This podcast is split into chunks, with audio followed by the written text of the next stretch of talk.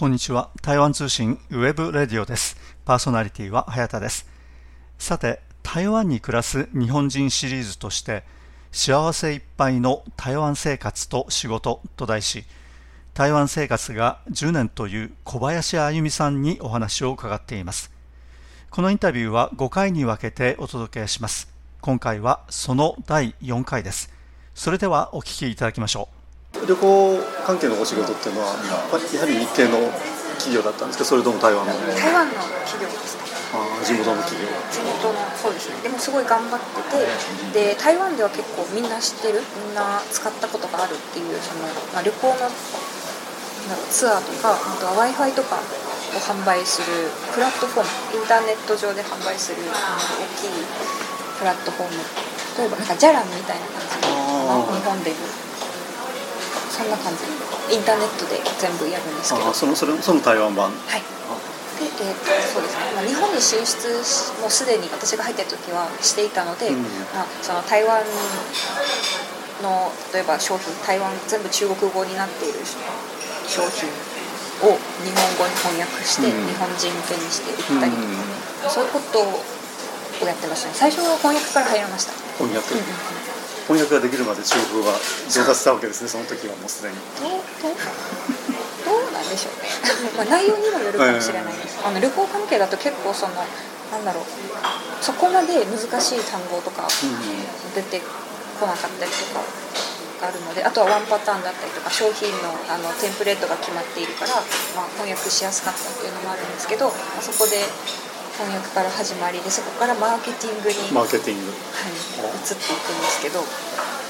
そうですね。あのコロナのとかの影響もありその、まあ、旅行関係だったのですごいダイレクトに影響を受けて、うん、でまあ、内部でのその調整があったりとかが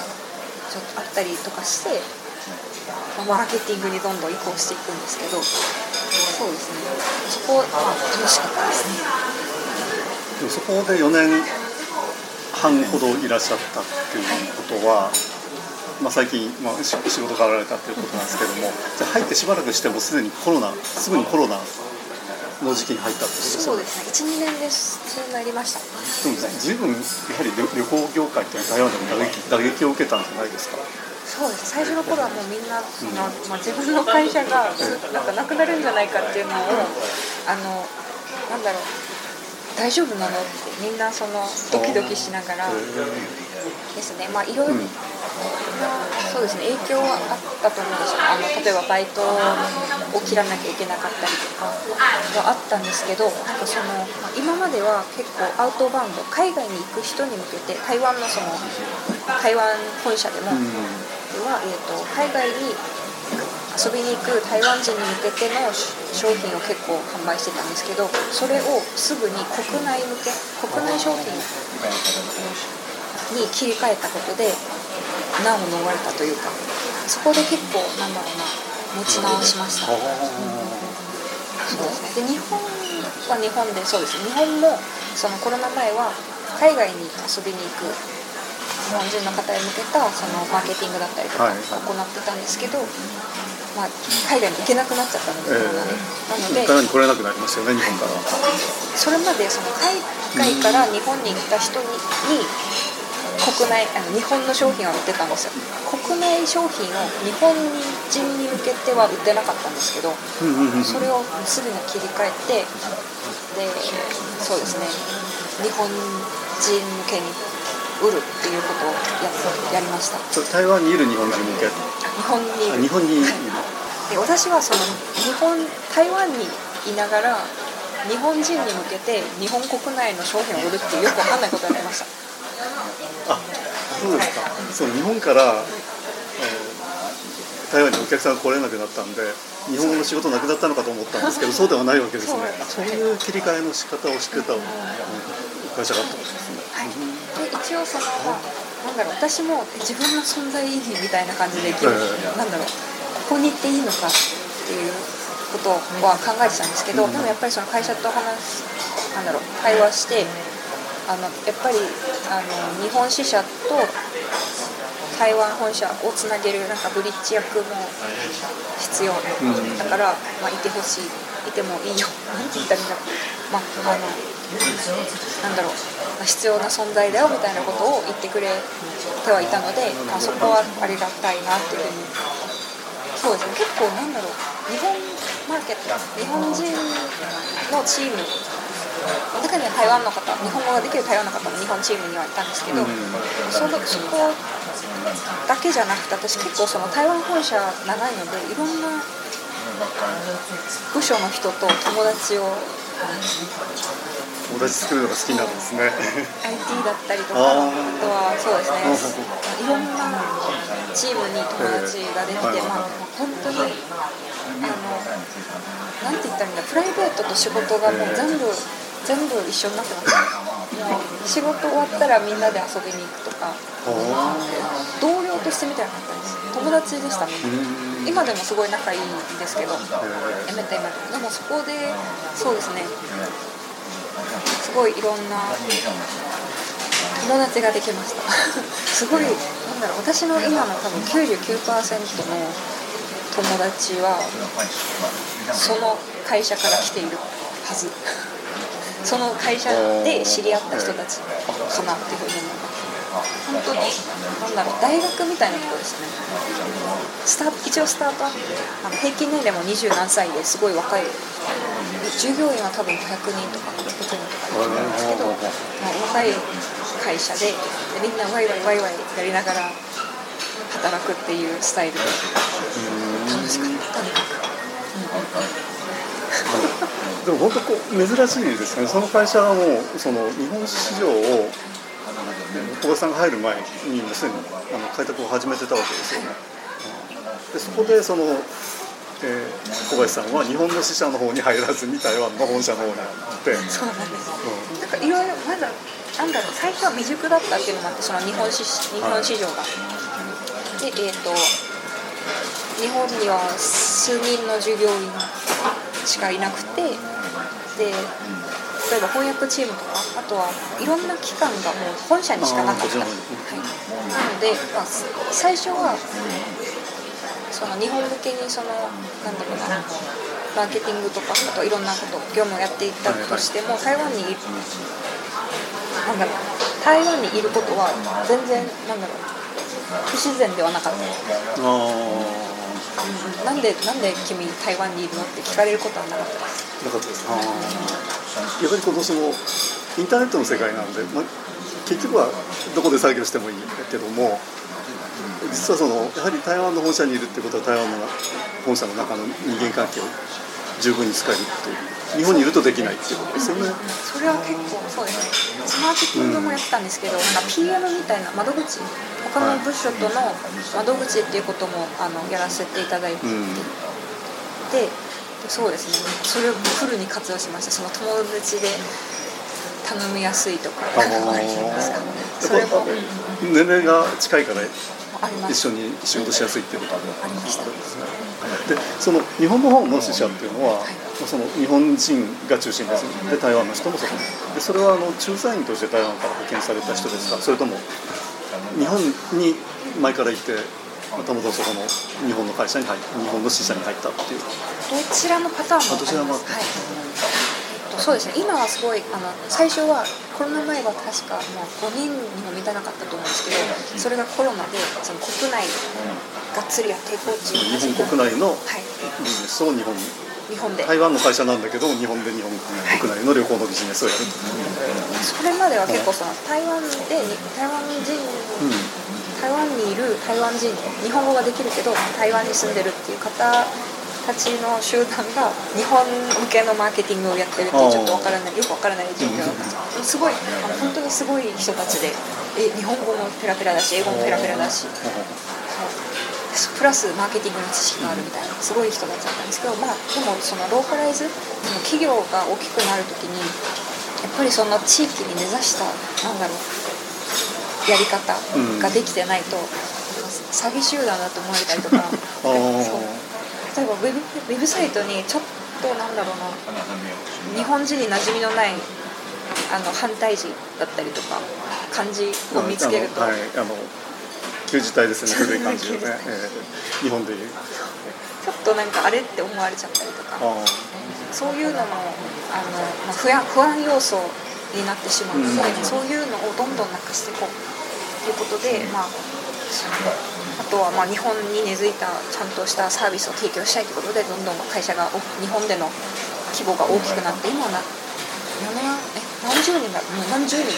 ？100人？は言い過ぎかどのぐらいいるのかちょっと分かんないんですけどかなり大きくなってでそうですねもう一つの会社っていう感じで今はなってると思います。じゃその台湾の会社、台湾からコントロールする会社でありながら、はい日本の国内で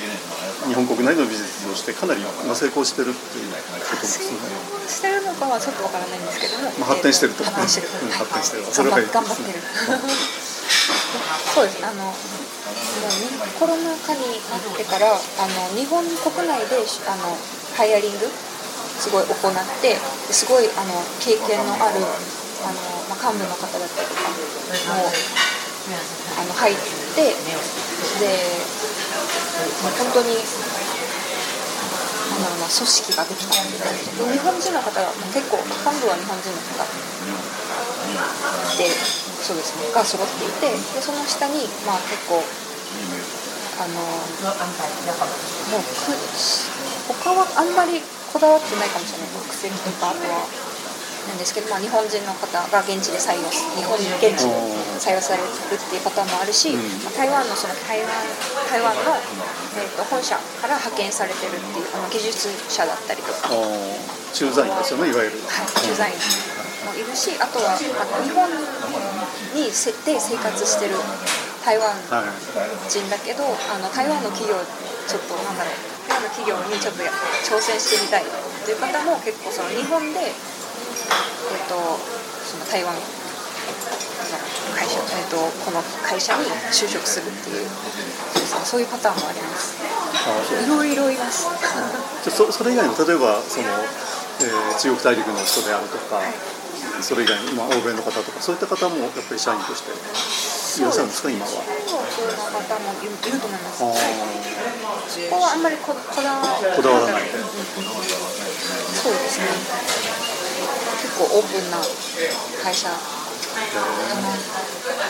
もそうするとあのコロナが、まあ、コロナが収束してその往来が今かなり自由になったじゃないですか。でそうすると、まあ、再びその日本人に向けて台湾のツアーを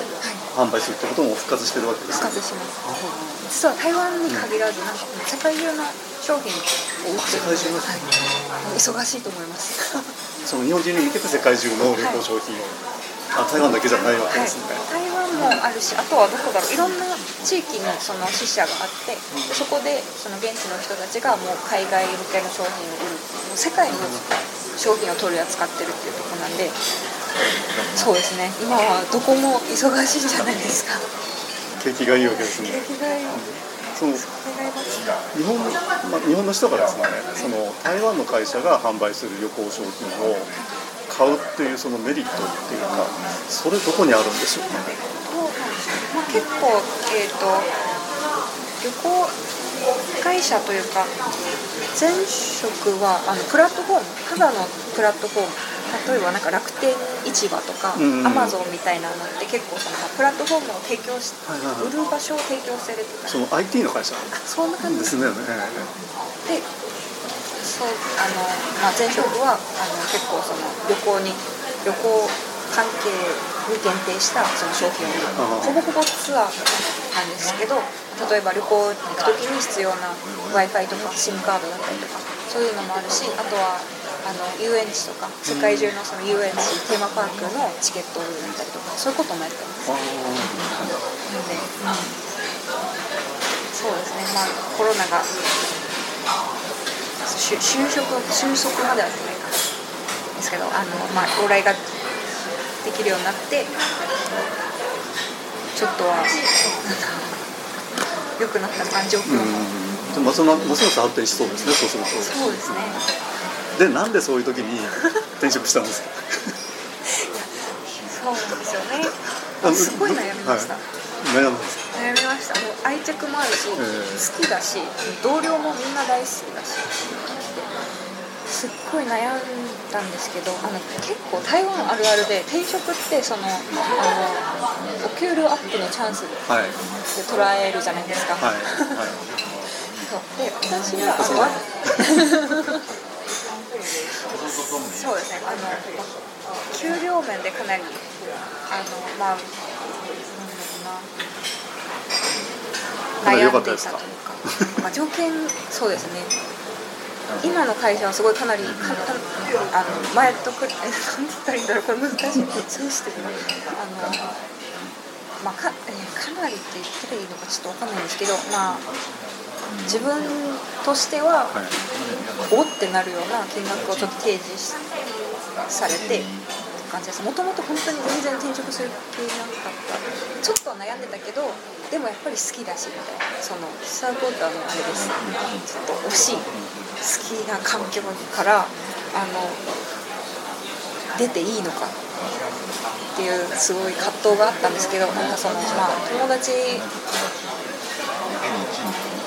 がいる会社今今の会社はその友達の紹介で入ったんですけど友達がすごいしつこかったんでもう台湾人で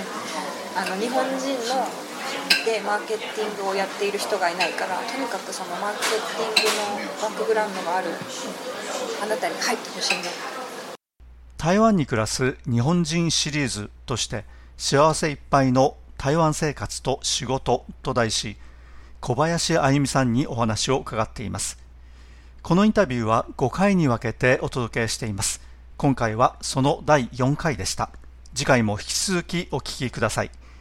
パーソナリティは早田でした。それではさようなら。台湾通信ウェブレディオでした。